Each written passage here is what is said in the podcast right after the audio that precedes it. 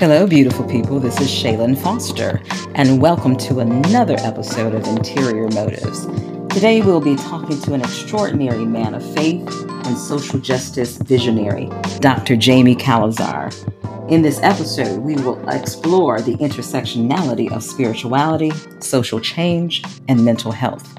So take a moment, relax, grab a cup of coffee or some tea, and let's talk. Dr. Jamie Calazar has relentlessly pursued community activism and involvement, challenging the church to heed the call of Christ to be relevant and present in the lives of those in need. As a native New Yorker and a voice for the communities that he serves, it has compelled him to become a student of people and the scriptures. He has an undergraduate degree in theology from Atlantic Union College, a master's of divinity from Andrews University, and a doctorate of ministry from the United Theological Seminary, and currently is working on his PhD in public policy and social change. Dr. Calazar serves as a senior pastor of the Dallas City Temple congregation, a congregation that gathers at the doorstep of injustice in the heart of Southern Dallas. As a pastor, he leads in the effort to fight inequality by joining with the community and local church leaders to implement strategies that improve economic, educational, and spiritual conditions in the Cedar Crest community. He works with the Clergy Table for Faith in Texas, which leads and appoints diverse band of clergy, Catholics, Muslims, Jews, Christians, to fight against injustice. His thoughts can be read as an op ed writer for the Dallas Morning News and a frequent contributor to books and publications on race, equality, and social justice. He is also the author of Justice or Just Us Sermons and Reflections on the Life, Liberty, and Pursuit of Happiness, and How to Put the Neighbor Back in the Hood. Dr. Calazar has been married to the love of his life, Carlene for 12 years. Together, they have two daughters, Caitlin and Amber. So, without further ado, please give it up for this man of faith, thought leader, and extraordinary social justice activist, Dr. Jamie Calazar. How are you doing? I'm doing good. Good, good, good. How's the beautiful family? They're doing better than me. Carlene's out for a walk and she left the girls and they just made popcorn and they're spoiling their appetite. So okay. I guess they're being normal. Awesome, awesome.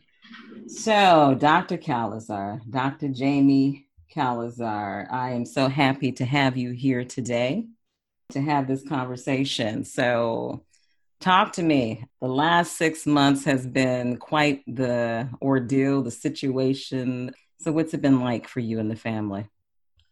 Oh man, it, you know, 20 first of all thank you for having me for allowing me to you know share this space with you absolutely. and to um you know just just just talk about a few things. But you know this year has had its ups and ups and downs. Uh me personally you know i was diagnosed with multiple sclerosis in oh, december so that started you know, that was like the beginning. I was going into 2020 with that news, but you know, thank God I feel great. I don't have a flare up. I changed my diet.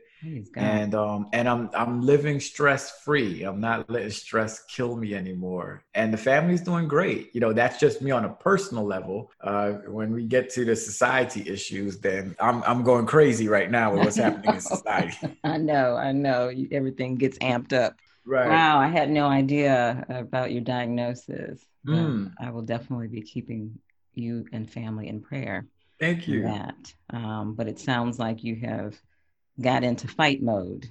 yeah. Made some changes, some necessary changes for just your overall wellness.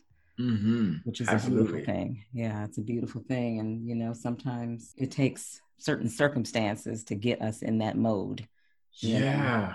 Yeah, it does. And you know, I was um I was like so confused and like, yeah, you know, God, why'd you give me this? Mm-hmm. You know, mm-hmm. but you know, now I'm like, why not? Right. And mm. you know, just mm. learning new things about MS that there's so many people that have it. Oh, yeah. And, you know, so many people that are managing it. So I'm really, I'm not on any medication right now. I'm really going like the natural route. Okay. And I feel great. But, you know, so I'm also another thing that I've taken that I've started to do as well is MS awareness mm-hmm. and just, you know, just letting people know about the disease and it's not you know what you think it is it's like this so mm-hmm. yeah it's been um it's been interesting wow so you've added a, another important issue to your platform. Yeah like like i need to i don't need to though but yes i have. Oh wow. So in terms of just kind of what's been going on in the world i mean you know the whole pandemic i know a lot of us have been kind of stir crazy, locked up in our house, feeling pretty isolated, as well as, you know, really experiencing secondary grief because so many folks and families have been hit with the virus, COVID 19. And so that's been kind of a interesting process. Yeah, it sure has. And, you know, so I'm like on both sides of the fence when it comes to COVID 19. Like, I don't like what it's doing to our society mm-hmm. in regards to, you know, people dying, especially you hear the numbers about black and brown people. Yeah. And, you know, they're dying at alarming rates. But at the same time, I actually like being home with my family. Mm-hmm. You know, mm-hmm. that was one of the things that I missed so much about pastoring was Monday through Friday, they're at school, Carlene's at work Saturday, I'm at work, right? Mm-hmm, All day. Mm-hmm. And then Sunday, I'm in meetings. So there was really no chill time. So, right. you know, COVID, COVID 19 has allowed that to happen, which is right. great. But, you know, on the other end, we don't, I don't like that. So I think a lot of them could have been prevented. Yeah, I, I definitely agree.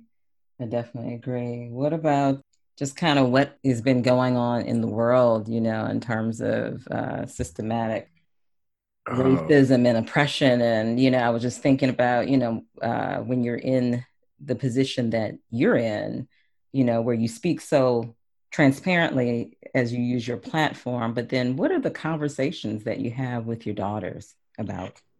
That's a that's a really good question. Um so i just bought them these books about racism intolerance mm-hmm. there's like this whole children's series and we've always been giving them books and in in light of what's been happening in mm-hmm. the last like this year right not right. even like past years but just with george floyd ahmaud arbery atatiana jefferson and the list goes on yeah. we've been having some gradual conversations with them about it because you know they're still nine and eight years old so they're aware of what's happening mm-hmm. and, but not to the full extent and so I don't want them to, uh, well, my wife and I, uh, not just me, yeah. but we just don't want them to grow up with a hate for white people or to think that all white people are the same and that white people oppress black people. And just really talk to them about there is something called racism, mm-hmm. injustice, and also, you know, American history. Like uh, we just celebrated Columbus Day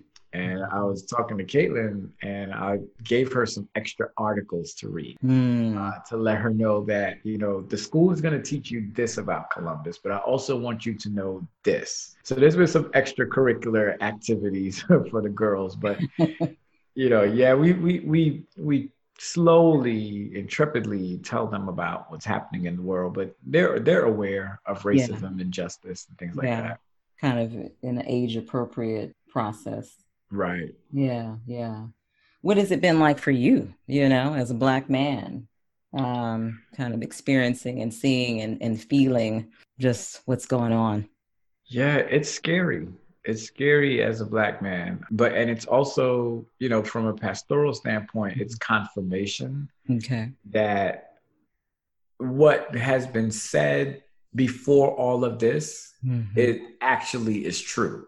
And even with like my preaching, um, you know, in 2013, even when I went to Andrews University, and prior to me coming to Dallas, you know, in 2007, I was always preaching about social justice issues. Yeah. And within the Adventist church, it was always, you know, yeah, that's nice. Uh, you know, yeah, we know about it. Or it was, hey, less of that, more of this. Right. And it's interesting to see that now in 2020, it's the conversation is hey we need more social justice preaching. We need more awareness about what's happening in, in the society and in this world. So you know i'm kind of conflicted. I'm kind of conflicted in the sense where i'm like we've been talking i've been talking about this for years. for, for, for a while. Yeah, yeah. Yeah and then now all of a sudden so but i'm also happy that there are other pastors because our denomination really never had like a social justice theology or right emphasis. So I'm glad to see churches and pastors have been picking it up. They've been running with it and they're trying to be more aware. But you know, on the flip side, as you asked earlier, as a black man, I'm still scared to be black. You know, especially mm-hmm. in Texas. Wow. I'm still, I'm still scared about running out of gas in a yeah. certain neighborhood. Yeah. yeah. I'm afraid of my daughters, even my wife. Black women are kidnapped yes. higher than anybody else. So, yep. yeah, it's still fearful. Yeah, yeah, that that is the profound reality that we're living in. Mm-hmm. Yeah, so the vote. Oh yeah, the elections coming up. You know, early voting going on now. So, what are your thoughts about this race and the folks that we we hope to see end up in office? Yeah, yeah. So um, I think most people know what side I lean on, and um, I think I think right now I think you know I'm I'm pretty much confident that everybody knows who they're voting for. Mm-hmm. I, that's I don't mm-hmm. think there are there. Let me say there may be some undecided voters. Mm-hmm. I don't think there are many of them. And I have a theory that I believe that undecided voters were probably Trump supporters, and they're like they're confused whether they should support him again this year. That's what right. that's what I think. Because I'm like you, I think everybody knew who they were voting for in 2016. you know, like if you still undecided today, something something's up with that. Right. But you know, but uh, but still though, this is going to be one. This is going to be a pivotal election and um monumental. And monumental. That's right. That's a that's a better word. Monumental, and everybody needs to vote. Everybody, everybody. Can. Everybody who can vote must vote. I don't think this is and uh, one of those elections where it's just an option. And if you pay taxes, right, I feel like you should vote. You know, and and if you live in America, you should vote. Everybody should vote. So I've been pushing really hard with some nonprofit organizations that I work with, and even just being a pastor at City Temple, mm-hmm. been really pushing hard for people to go out and vote early. I voted last week, mm-hmm. and there were no lines. It was free and easy. I was able to get in and out within 10 minutes. Really? Wow. Yeah. Yeah. yeah. I've been hearing two hours. I'm going tomorrow morning. Yeah. yeah. I think it depends on where you go and the yeah. time you go as well. Um, so, you know, one of the things they say, don't ever, well, you know, next four years when there's early voting, don't go on the first day of early voting. Go, you know, wait a few days, and try to go when people are at work. So 9 a.m., 10 a.m. Yeah. Gotcha. Um, don't, you know, that's when you can avoid the lines. But for me, I had no line. I was scot free. Yeah, that's awesome. That's awesome. So, talk to me. We could go on about that because I would be interested to know what you've been thinking about the debates, but uh, that mm-hmm. could take us down the rabbit hole. Tell me a bit more about your background. You're from New York. You know, what was growing up like? As well as family, some of your beliefs and values, um, what they what your parents instilled in you. Yeah, uh, yeah, yeah, yeah. Thank you for that that question. So, born and raised in Brooklyn, New York, and I am the, the the last child. I have two older sisters, and my parents are immigrants, and they came from South America. Uh, the country is called Guyana, which is only English speaking country in South America. And so it's it's oftentimes, you know, um, what's the word I'm looking for? It's it's it's it's it's uh, coupled with the West Indies, but it's actually in South America. Right. So, but I'm I'm American, you know, born and raised, uh, and grew up, you know, not in a I would say a middle class neighborhood. It wasn't too wealthy, wasn't too poor, but it was still a victim of like zoning issues and you know you had the projects as we call them in new york very close to it poverty wasn't very far the schools weren't great Um, but my parents, being immigrants, they were hard workers. And so they always instilled value inside of me work hard, mm-hmm. uh, do what you, the best you can, get the best job, and, you know, and become something. And interestingly enough, too, is that most people who have Caribbean parents, they, you know, and growing up in America, there is this like overt and covert conversation about Caribbean people, immigrants think that Americans are lazy, and they say Black yeah. Americans. Right? yes, I, have heard that. Yeah, let me let me let me fix that. Don't be like a Black American. Mm-hmm. And what's crazy is I am a Black American because I was born here. Right. And most of my friends were Black Americans, and you know, as I'm getting older and I'm seeing things that's happening and looking at my school and chip paint and all these uh you know things that things that as a child I thought were common mm. and I thought everybody was going through that. But um you know as I got older I'm like wait a minute no this is just this community this area mm-hmm. and so all of I had like this whole melting pot of different realities hitting me uh, constantly. And at the end of the day, to be honest with you, Dr. Foster, I was um it's not doctor. I was I was not the greatest student. You know, I was um after when I got to high school, I just started dabbling into, you know, smoking marijuana and trying to be cool and clothes and girls and I was failing all of my classes, right? Mm-hmm. And then I just had an epiphany one day and I just said I need to turn things around and start getting on a better track. Right, right, right. Wow, wow. That's interesting. I would have never known. Never yeah, known. yeah. Most people look like, no, not you, but if you find somebody from that knew me from, you know, from high school, they'll say, oh, from back in the day. Yeah, they'll look at me and say, wait, that's Jamie. yeah, wow, wow. Yeah. Um, so yeah, and it's Cheryl. It's not Doctor. Oh, well, I'm speaking. I'm speaking it into existence. Yeah. Well, you know, I, I received that. I re- so high school. You know, what would you say was the um, group um, that you were most associated with, or that you identified most with? Oh yeah. How do I describe this group? This group was the cool guys that had all the sneakers and clothes and and and funny, right? The the, the mm-hmm.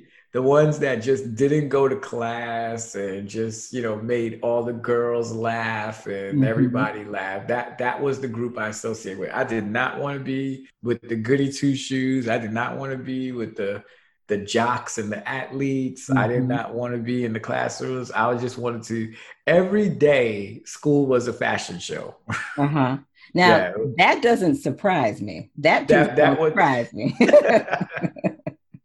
That's what that's the group I was in. So your shoe game was on fleek even back then. Oh yeah, oh yeah, oh yeah. Jordans. You know, I look at these kids today. I'm like, man, I had them when they first came out. When they weren't even bringing them back, they were originals. Y'all don't know nothing about sneakers. Wow, that that's hilarious. So, I mean, it, at what point in high school, or you know, did you decide okay I, I, I need to kind of you know get my get my act together get a little bit more serious about education yeah it, i'd say it was like my junior to senior year somewhere in between right i think i think between that and maybe like the beginning of my fourth year in high school and the people that i hung out with started fading and what i mean by fading not really dying but they just stopped coming to school and it just stopped seeing them and, you know, I was in there by myself. And one day I'm just walking through the hallways and I'm looking around and I'm like, something's got to be better than this. Something's got to change. Now, meanwhile, also, um, something was happening at church too, because I started, I began to start taking church, the Bible, and my religion more seriously. And so this, uh, this double consciousness was happening in me that mm. I'm living this i'm acting this way at school but i'm mm-hmm. acting like a totally different person at church and i'm becoming more mature mm-hmm. and so i started merging these worlds and i was like i can't i can't act like i'm a saint at church and i'm involved and doing things there and then i'm doing this at school so um, that's when my senior year that I began to turn things around. Thank God for my mom; she never gave up on me, mm-hmm. and she got me into this uh, program called Co-op. Okay. And co-op was a, an opportunity for kids to go to work one week and go to school. Okay. so I was able to work in Manhattan and then also be able to go to school as well. And mm-hmm. that really helped me because I had to keep good grades in order to keep my job. Okay. So so I was like, all right, I'm gonna get good grades to keep my job and go back and forth. So that was like that was really like one of the things that helped me graduate from high school. Okay. Okay. Cool. So what what kind of job did you have in Manhattan? Yeah, it was. Uh, I was working in the mailroom. Okay. Okay. so I had to deliver. It was a law firm, uh-huh. and I just had to go deliver the mail to you know the different different partners all around. But I enjoyed it. It was yeah. fine. It put money in my pocket and Absolutely. kept me out of trouble. Absolutely. That's cool. So, so, your mom obviously was a praying mom, I'm sure.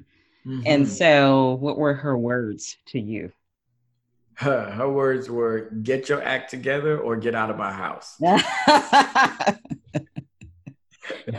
if you the know consummate black mama. That's right. That's right. You ain't gonna be sleeping here, failing classes and doing nothing and think that you're gonna be able to live here for free. You're gonna have to do something. It's one or the other. So I was like, I ain't got nowhere else to go. so, I know that's right. I know that's right. So, in terms of just your academic journey, tell me more about that after high school.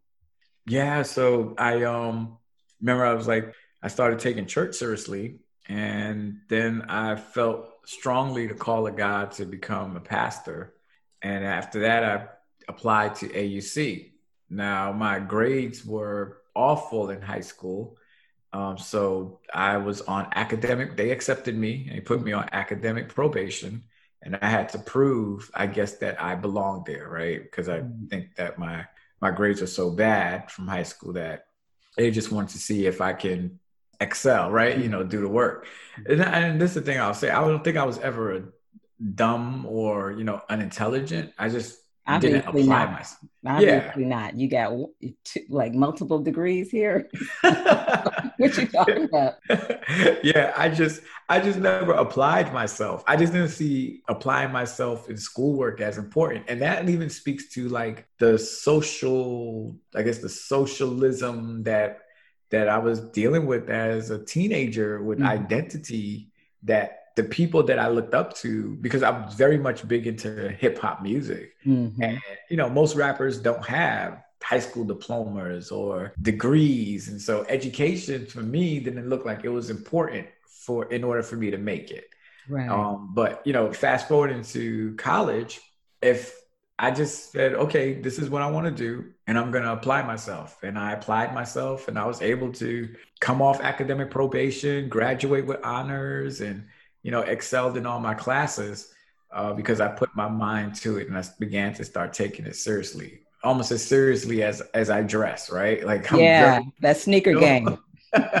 like I, I'm very intentional about my outfits, about everything. Like I apply myself. So, and I think that's like a challenge that a lot of uh, black boys and even maybe black girls suffer from too. It's yeah, it's learning how to apply yourself because I they have the potential, they can do right. it.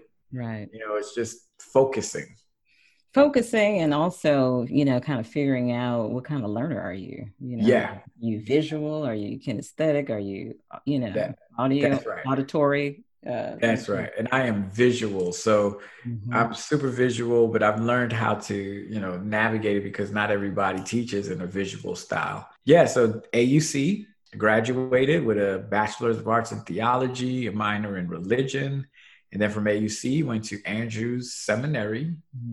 Same thing there. Started applying myself and finished the seminary, and then did a doctoral degree at United Theological Seminary, and then now I'm working on a PhD. Yeah, wow. So in terms of theology, you know, which is very specific, you know, was it was it senior year that, you know, where it was crystallized that I, you know, you wanted to pursue a career in uh, theology or being a pastor? Yeah, yeah. So it's interesting, and I'm glad we're having this conversation because it's giving me some time to think. When I was a senior, going back to thinking about becoming a pastor, I, I, w- I really wanted a job that I can be in a position to help other people, mm-hmm. to be of service to other people. And pastoring felt like it was the best way to do that. Preaching, I felt like that was the best way to do it. I think if I was exposed to other ways to be able to be uh, um, to do that, I don't know if I would have went into pastoring. I don't know if I would have went straight into maybe organizing or nonprofit work or mm-hmm. maybe some other avenue, but my exposure was limited to just pastoring. But nevertheless, I'm here. You know, for the most part, I enjoy it. There's some days yeah. that I don't. Think about exposure and I think about what other opportunities could have been there for me mm-hmm. in ways to work and accomplish that goal. But pastoring was my first choice, and it seems like it was my only choice. That's why I went to AUC. Mm-hmm. Mm-hmm. It sounds like, I mean, you know, in terms of your style of pastoring, you've been able to integrate a lot of different things in terms of the activism and the just being as you said being involved in nonprofit organizations and you know it, it, seems like you've been able to really expand in a different way you know and that takes vision it really mm-hmm. does so how do you think folks um, typically perceive you? Troublemaker. Um, good um, trouble. Good trouble. Yeah, good trouble. It depends. It, it depends on who you're talking to, right?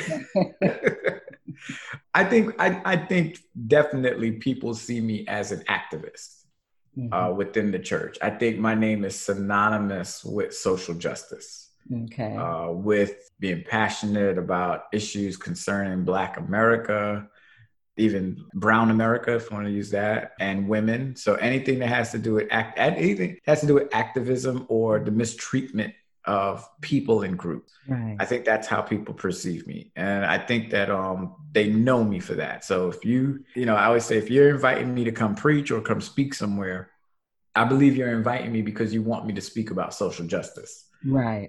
I don't think I can't see any other reason why. You know, I mean, there can be other reasons why, but I think you're going to know that it's social justice is going to be inside of whatever I have to say. Right. Um, some people like it, some people don't. You know, um, I've heard um, within the church, people, you know, have someone actually came to me and said, you don't want to be like Malcolm and Martin because you've seen what happened to them.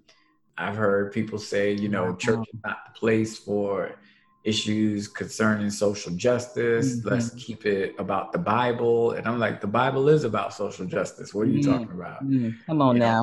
so I, I, think I'm in a mixed bag of emotions for some people. I'm either great to be around or don't bring him around. Wow. Wow. How did you deal with that or come to terms with that or have this personal reckoning about, you know, just getting to that place of, you know you were going to make a decision to do what you know feels right for you or what you're most passionate about despite folks that that just don't get it yeah I, I think um I think for me it came through studying the life of Jesus mm-hmm. and not the Jesus that was introduced to me at AUC and at Andrews. Mm-hmm. Um, you know, it was later on that I discovered a different Jesus.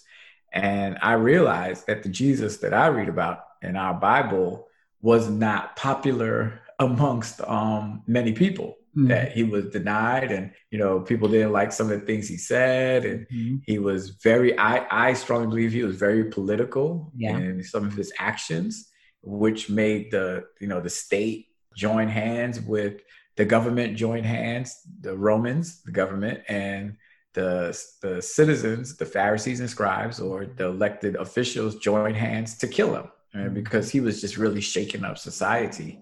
Mm-hmm. Um, so, you know, me seeing that and seeing how Jesus was treated shows me that I'm not in the wrong company. mm-hmm. right? Even if you're not popular, like when you speak for truth and you stand up for righteousness, mm-hmm. you're never going to be popular for mm-hmm. those things or love for those things. But it wasn't easy. It wasn't easy to accept that because everybody wants to belong, everybody wants to be accepted, and nobody wants to be pushed to the side or labeled as troublemaker or whatever, whatever mm-hmm. people put labels on you. But yeah, that was um part of it, looking at the life of Jesus. And then uh, someone that I look up to right here in Dallas, Dr. Frederick Haynes, was a great mentor and a friend.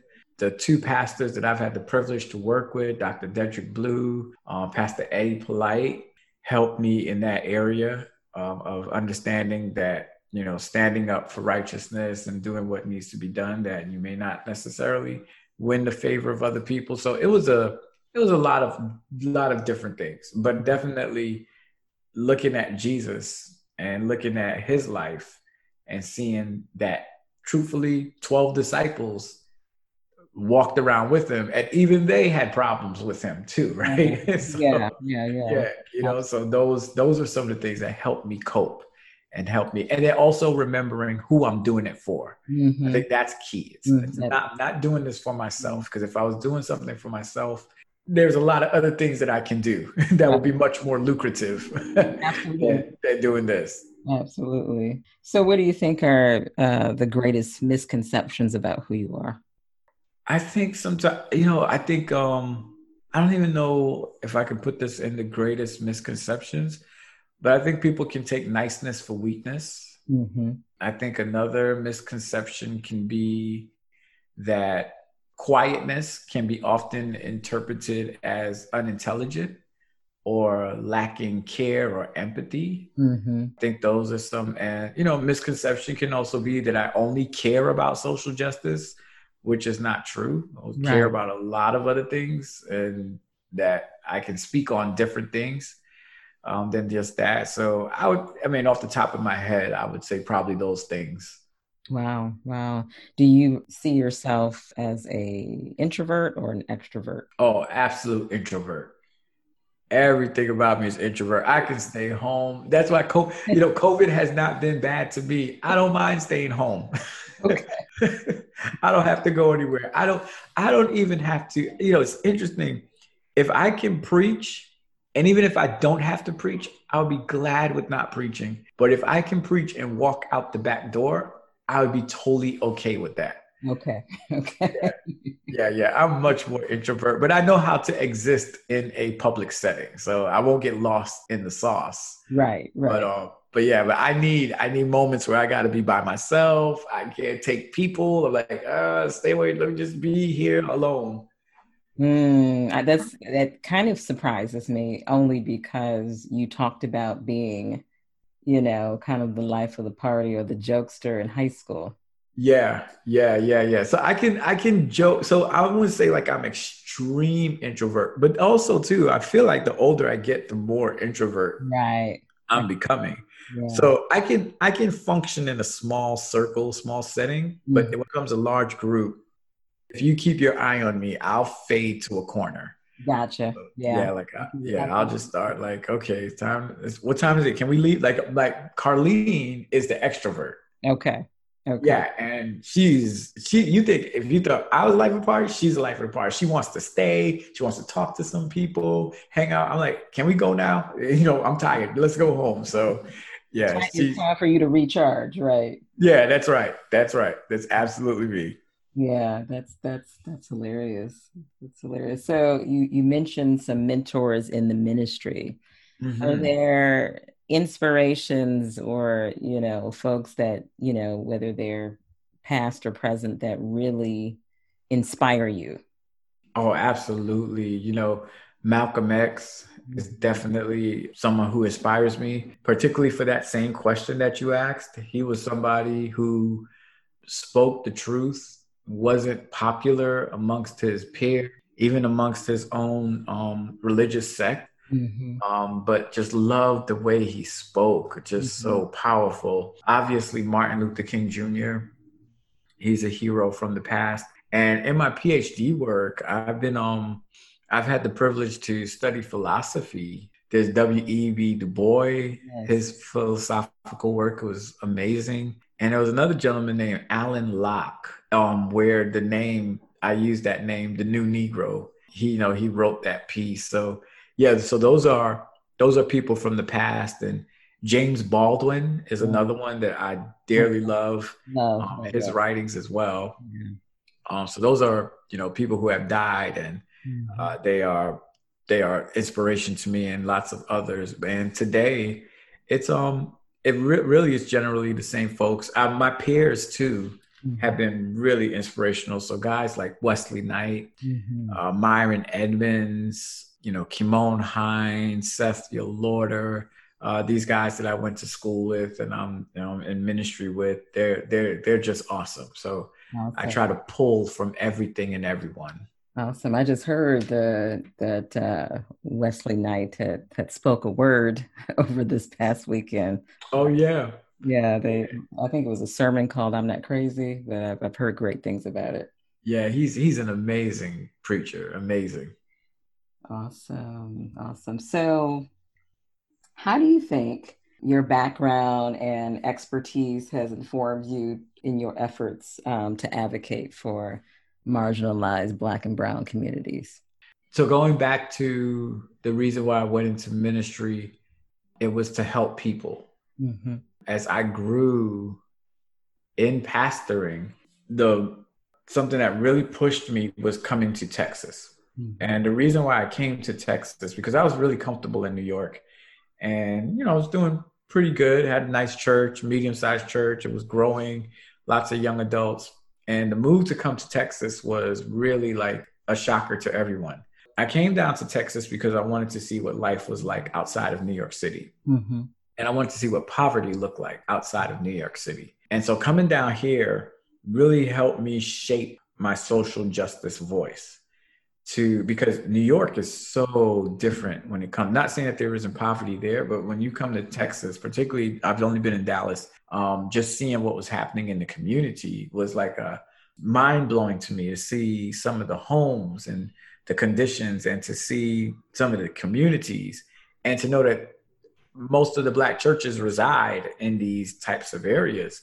So that really helped shape me and really helped me find my voice mm-hmm. in regards to social justice and how to do social justice. Like I think when I was in New York, I was only preaching about it. Mm-hmm. When I came to Dallas, I actually began to do social justice work. Wow. Um, so background wise, you know, wanting to always help people and then just constantly looking at, I'm very observant, just mm-hmm. constantly looking at how things move and why they work the way they work. But I would say New York City and after graduating from the seminary and pastoring in Harlem was just an appetizer in regards to social justice. Mm. Down here in Dallas, I'm having the full course meal. That's a great analogy. Yeah. Wow. Full course meal. In in in what way?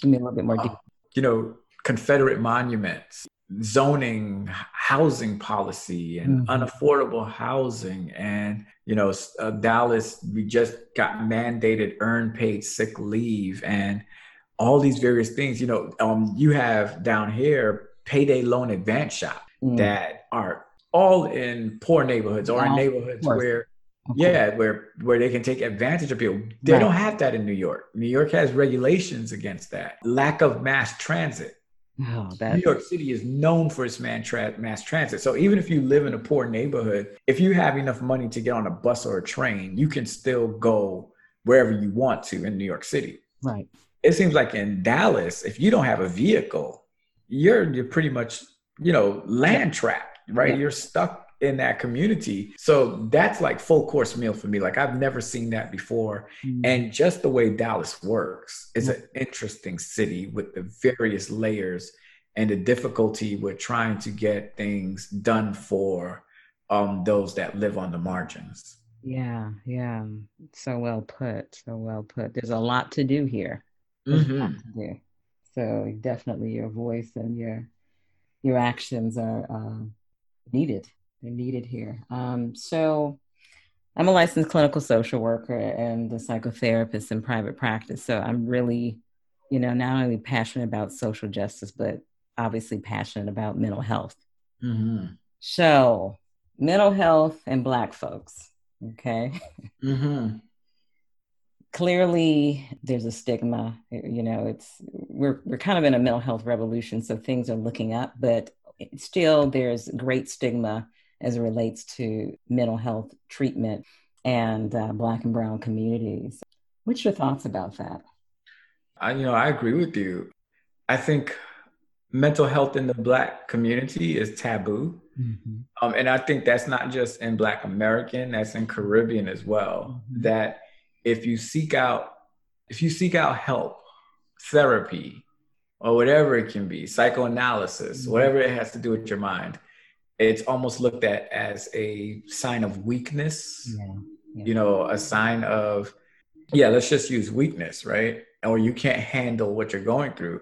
And that's always been a fear for Black people mm-hmm. to appear as if we can't handle what's been thrown at us. So it's almost like Black people have to be strong, mm-hmm. right? We, we can't afford to be weak.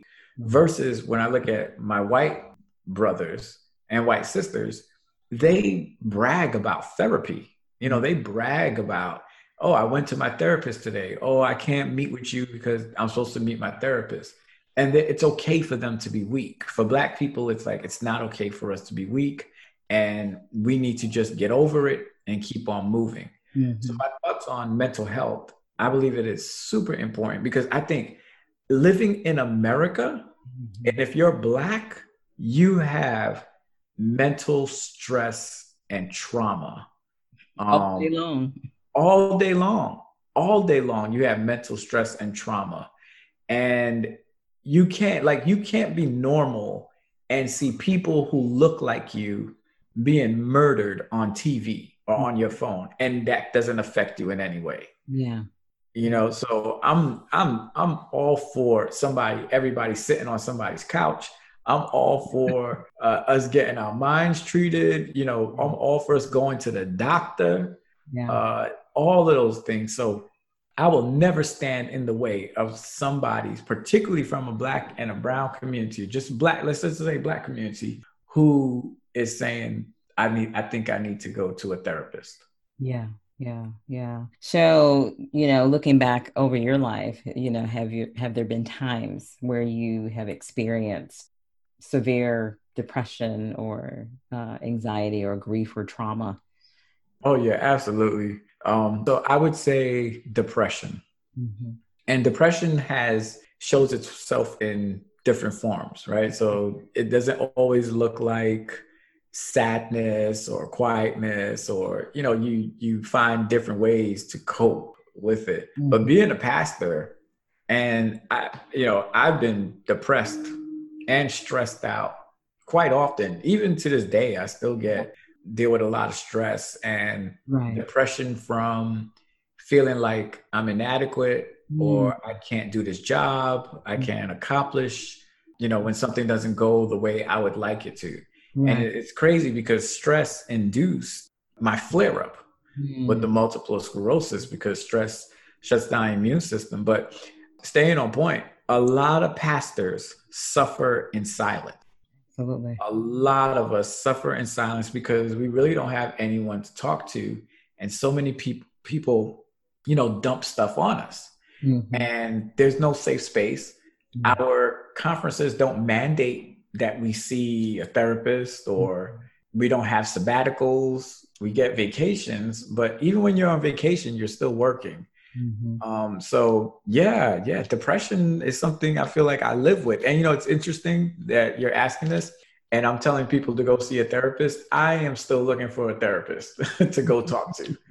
that I can, um, we, we, we can talk. I got some I got some some good folks for you. Thank you. Please, please give me all the numbers. I'm gonna see all of them at the same time. But yeah, yeah, you know, one for for every uh, mood that you might. That's right. That's right. That's right.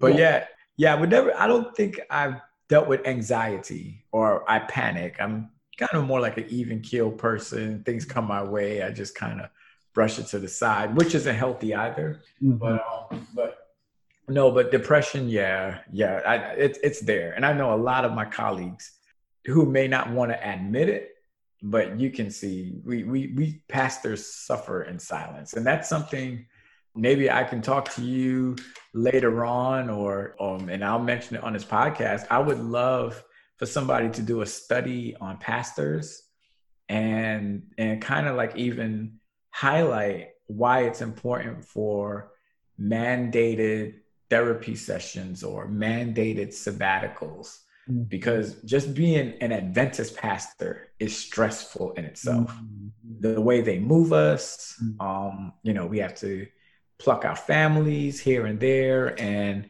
compensation, and then you have abuse from members uh, that feel like they can tell you whatever they want. It's just a mixed bag of just um, some bad stuff going on. So yeah, it's a struggle. It's a struggle. Yeah, and and it's unfortunate that you know even as pastors, you know, when you talk about suffering in silence, that even though it's like you can, you know, you you have to wear the mask that grins and lies, but it's like you you see other pastors, and I'm sure you can kind of sense that maybe their their burdens are heavy.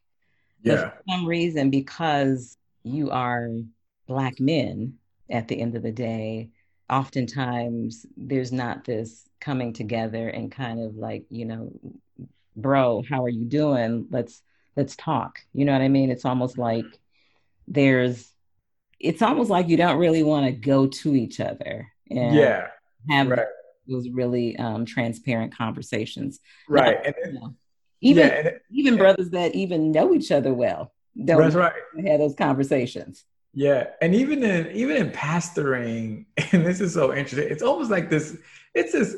You you should well. I mean, you've been around a lot of pastors because um you know the nature of your husband's work and right. right. But even when pastors like if you just act like a fly on the wall. It's interesting when we get together. We, you know, the guys they put on this like fake voice, like, "Hey, preacher, how you doing?" And you know, uh, it's like it's like, "Hey, man, just talk to me normally, right?" So we don't even know how to be normal, right, and mm-hmm. how to be a regular person, and who just, hey, I'm gonna put on a pair of jeans and sneakers and just relax. Our meetings are like tense. Our conversations are tense and it's it's killing a lot of us. Yeah yeah yeah. Agreed agreed. Definitely there's some new things i guess i guess a new mindset needs to be put into place a mind shift so to speak. Yeah. Sure. Mm-hmm. so you talk about you know you're living more so stress free um, now um, after diagnosis. So what are some of your your coping strategies you know, to deal with stress right now? Yeah, right now I've learned how to say no.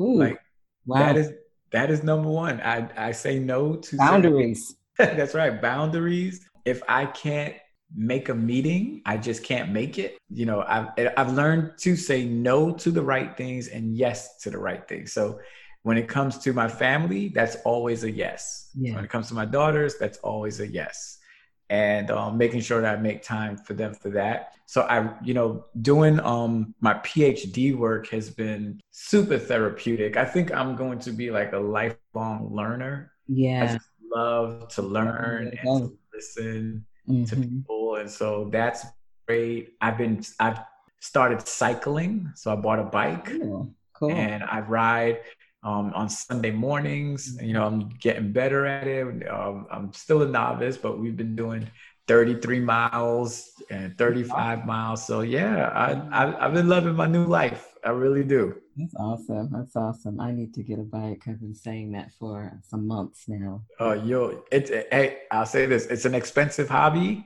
but I, I, hear. I'm like back in the day, you know, I used to ride a bike, but it's gotten, you know. No, this, this ain't, yeah, same thing. This ain't this ain't this ain't back in the day bikes no more. and, and, it's tight. It is work. Like when I, I was, it, it's so funny you said that because the first time when I got my bike and I rode with some people, I was like, oh, this is gonna be a piece of cake. I used to ride all day when I was young. Hmm. Let me tell you, Cheryl, I was dying. I was at the back, like trying to catch my breath so it's it's it's it's a totally different ball game.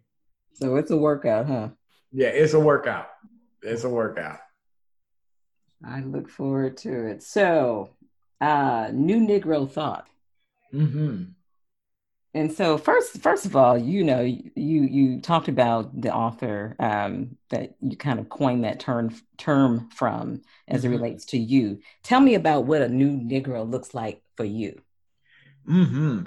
So black people are not monolithic, right? And the new Negro to me looks like somebody, a black man who is proud to be black, unapologetically black, expresses himself without fear of being criticized or judged, but is also conscious of his neighbor, conscious of his, you know, the women that are around him, his daughter, and he's just a totally different person than than um than what society has defined him to be. So that new Negro is reminiscent of like, you know, looking at Du Bois. And if you see the author Alan Locke, like these were guys from the Harlem Renaissance, right. and they were just dapper, very smart. Yeah. You know, being being an intellect, being an intellect is cool. It's like, you know, it's it's it's it's like the it's like the Jay Z, right? It's like right, this, right. this swag about them. So that's like a that's that's what new Negro means to me, right? Um, so yeah, so that's why I just like I was so like I was so enthralled or so like uh, caught in the moment when I was reading um, his work mm-hmm. that I was like, hey, I like that. I'm just going to use it. And, you know, when people ask me the question where it came from, I just refer them to that. Cool, cool. I like it. I like it. So, um, in terms of just, you know, uh, social justice, diversity, equity, inclusion, do you feel like those those ideas can coexist with Christianity, fundamental Christianity and spirituality? I think they can. Mm-hmm. I think they can once we remove, but only we until we remove the systems that have been created by mm. men, right? Like so the whole system of how we collect tithe and offering. Um, the whole system of you have to do this in order to be that. So I think that it can exist, but we have too many man made rules that prevent it from being a reality. So I think, um, so I think yes, I think Jesus, and I believe that just what Jesus was trying to show us in the scriptures, you know, when he's like destroy this temple and when he's healing the poor and mm-hmm. the woman with the issue of blood and mm-hmm. she kept going to a different doctor and they kept taking more money to, from her that that's a healthcare issue jesus yeah. heals her for free right just so, and so he's those barriers yeah that's right that's right so he's like he's he's uprooting the system like why are you making this why are you charging this woman um, to for something that she needs, healthcare. So I believe that equity can exist if we follow the pattern of Jesus. Mm-hmm. But that can only happen unless we remove these man-made rules yeah. that are not even in the Bible that people have to abide by that prevents that from happening. Mm, wow, the dismantling of it all. Yeah, for sure. So, cultural appro- appropriation. Thoughts on that?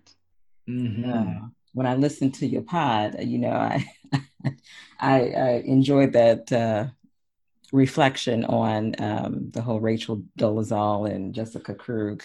Yeah. What, what's your thoughts about that? You know, it bothers me. It bothers me that this this is this is the extent of white privilege mm-hmm. that a white person can take a black person's hair, uh, style of dress, look, and then use that to their advantage. Mm-hmm uh, to get ahead. While there were probably so many, not even probably, so many qualified black women. Absolutely.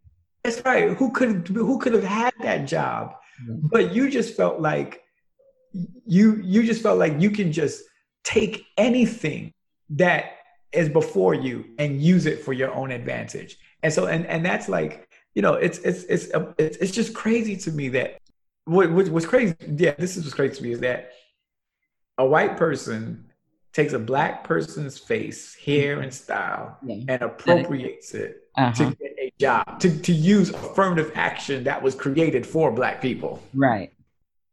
I was like, I'm like, is anything off limits? Can we have something? Yeah, exactly. Exactly. So, but you know, a lot of folks, you know, were, you know, being uh oh wow, maybe empathetic, sympathetic, you know, because you know, even Krug talked about mental health issue, trauma, right. mm-hmm. you know, and so what do you think about that? Just kind of the differences in white folks and black folks and just the being able to kind of embrace or use the whole mental health piece as a reason for uh, bad behavior. That bothers me so much that you can use that as an excuse for your methodical, well thought out plans. Almost diabolic in some ways. Yes, thank you. Diabolical plans, right? Machinations to its highest highest degree. Versus a black person cannot do that, right? You know, a black person. First of all, a black person can't even act like they're white. I know. know like, that's right. Like we get we get there's not there's not enough hair straightener or bleach that a black woman can put on or put on their hair to make them act like they're white. So that's that's that's problematic. That's one of the issues right there. And then even going back to I don't know if you remember there was this case about this young man um, come from a wealthy home. He was driving drunk and he killed a pedestrian. Mm. The judge, the the lawyer argued in his favor. The name just slipped my brain, but it starts with an A. Affluenza. That he cannot go to a regular prison because he he has affluenza. What is affluenza? Mm-hmm. Because he comes from a wealthy home, he would not be able to survive you know, mm-hmm. in a prison. Mm-hmm. So the kid gets it comes back out and does the same thing again, right? Like, like so it's interesting how they can claim whatever they need to in whatever situation to their advantage, which yeah. lets them off of the hook. Yeah, yeah, and it's you know, and it, uh, you know, it's not to negate that there there clearly are some some issues mm-hmm. as it relates to both of those uh, women, but it just it just really kind of amplifies a bigger issue yeah so um thoughts about um black folks being strapped or armed hey it's it's um it's not illegal um i actually am okay with black people being strapped and being armed particularly too in this season um, not saying, and, and so I think what happens is the narrative goes because if you're strapped, you have to kill someone or you have to use it. You don't necessarily have to use it. You're you're you're thinking about the protection of yourself and your family. Mm-hmm. I think you should definitely, if you're going to have a gun, you should definitely um, be licensed.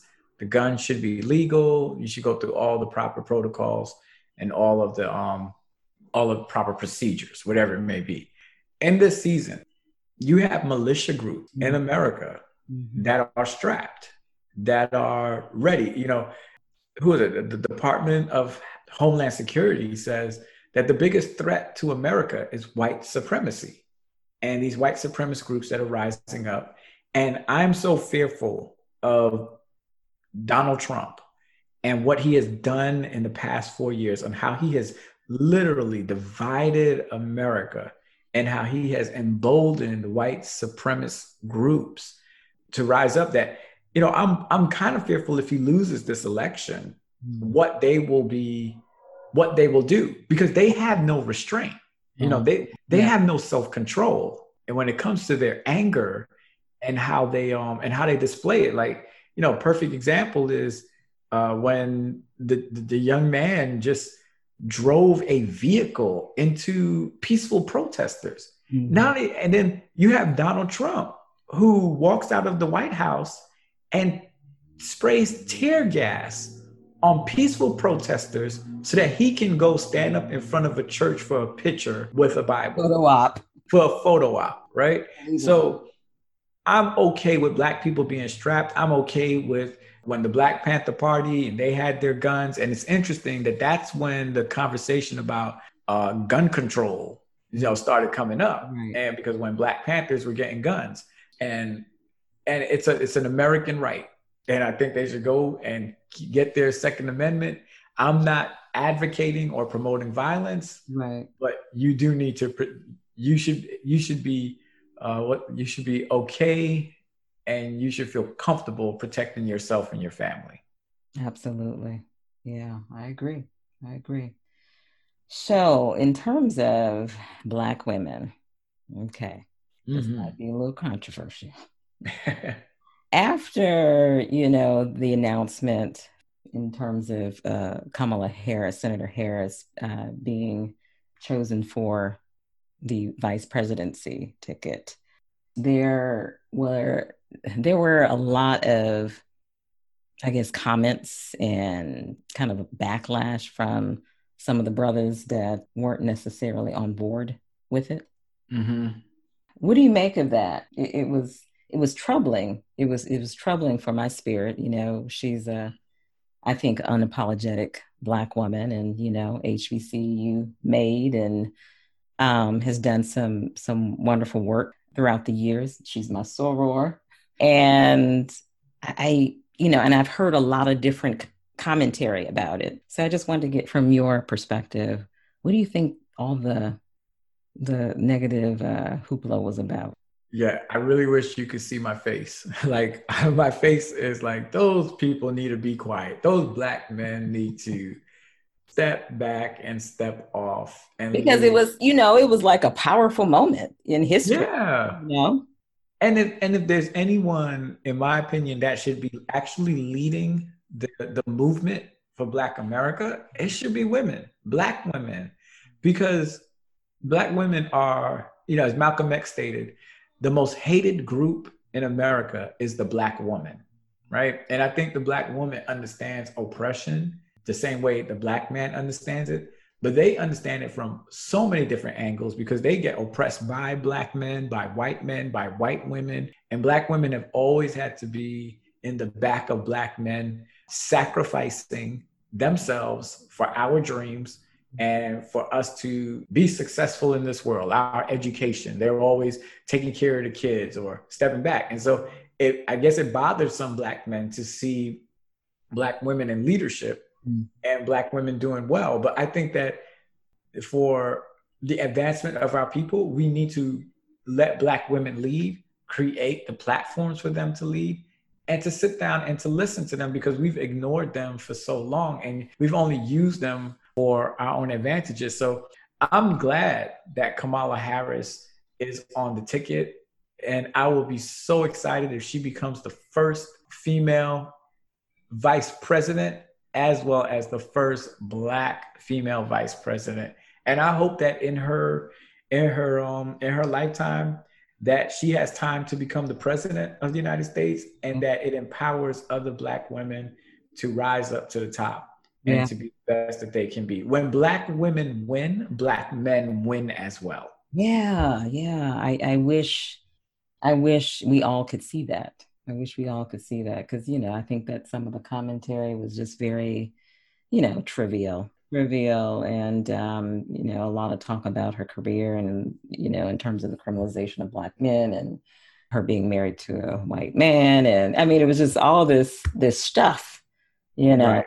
Came up and you know let's let's deal with what's what's in front of us.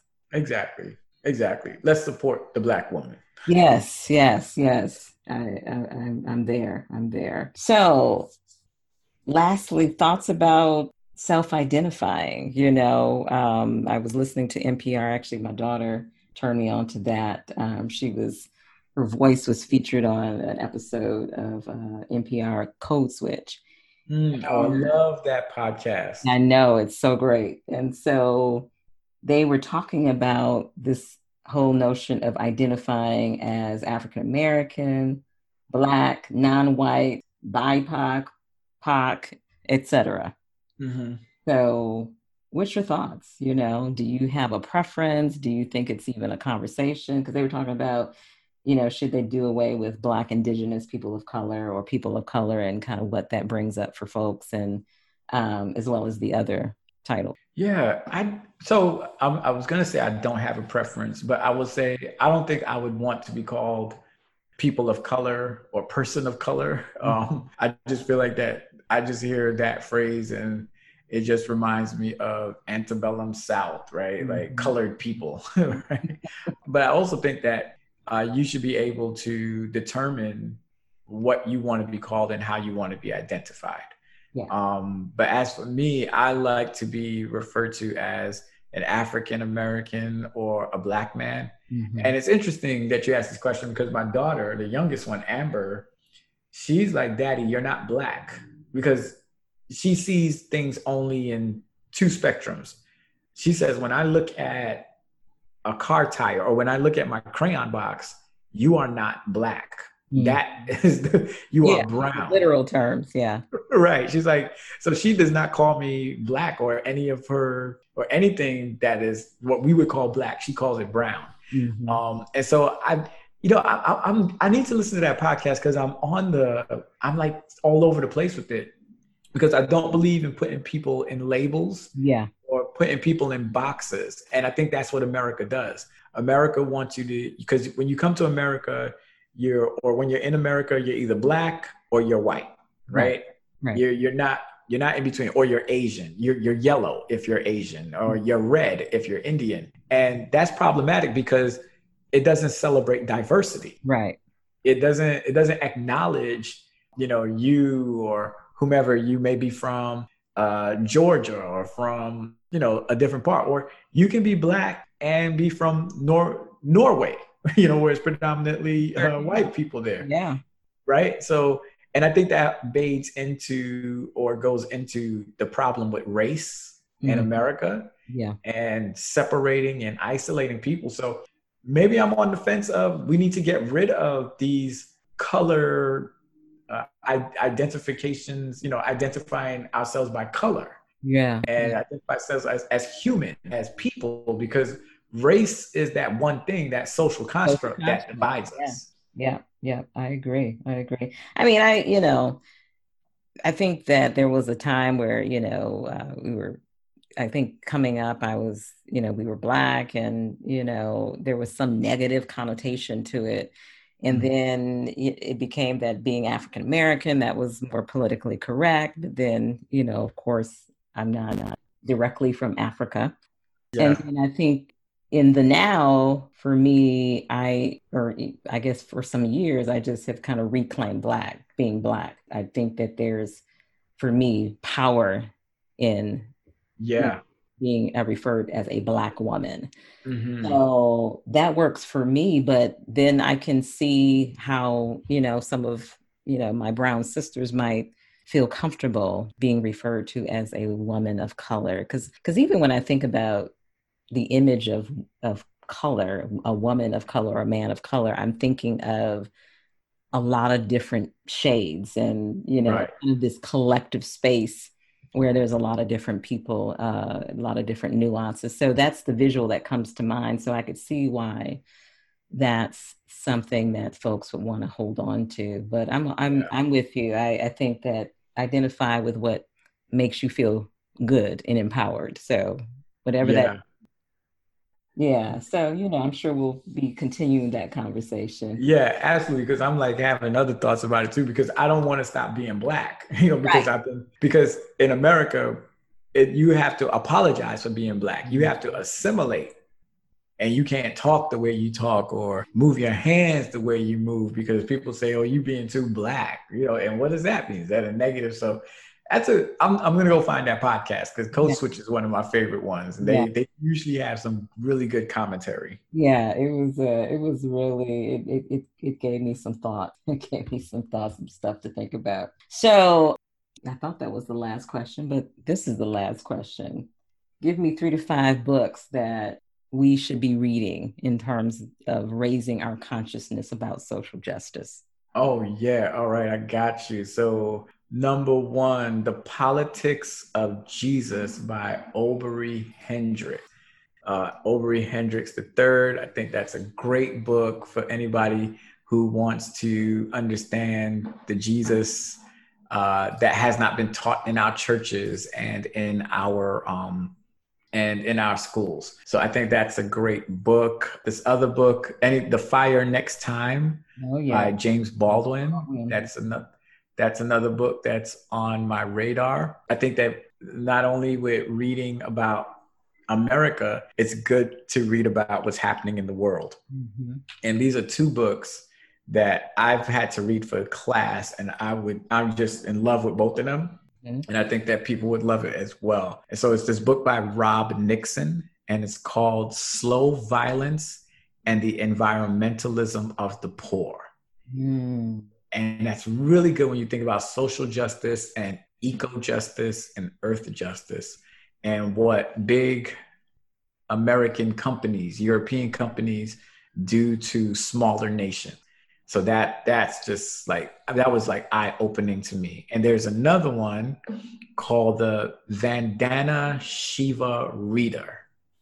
And she's like, you can look her up on YouTube, but she also talks about earth justice and the importance of agriculture and farming and seeds. Mm-hmm. And I just thought that was just never thought about the world. Like I get so caught up in America, right. but injustice and uh, around the world. So those, so that's four books. Mm-hmm. That's good. And the last book I'll recommend that. Let me see that. I'm trying to go through like my little library here. There's books that come to my mind, but I want to make sure that I don't miss one. Okay, so I I would go with Radical Reconciliation by Allan Boesak. Mm, I like that. Yeah, and so he studies the Truth and Reconciliation uh, conference that South Africa had, and he gives a great definition of what true reconciliation uh, means and what that means for us in America. And as an honorable mention, I'll just go with Stamped from the beginning. Um, and it talks about the history of racism and yeah, and race. So yeah, those those would be the books that I'd recommend to anybody who is listening right now. Wow, thank you. Thank you. That was awesome. That list is pretty comprehensive. so I'll definitely checking it out.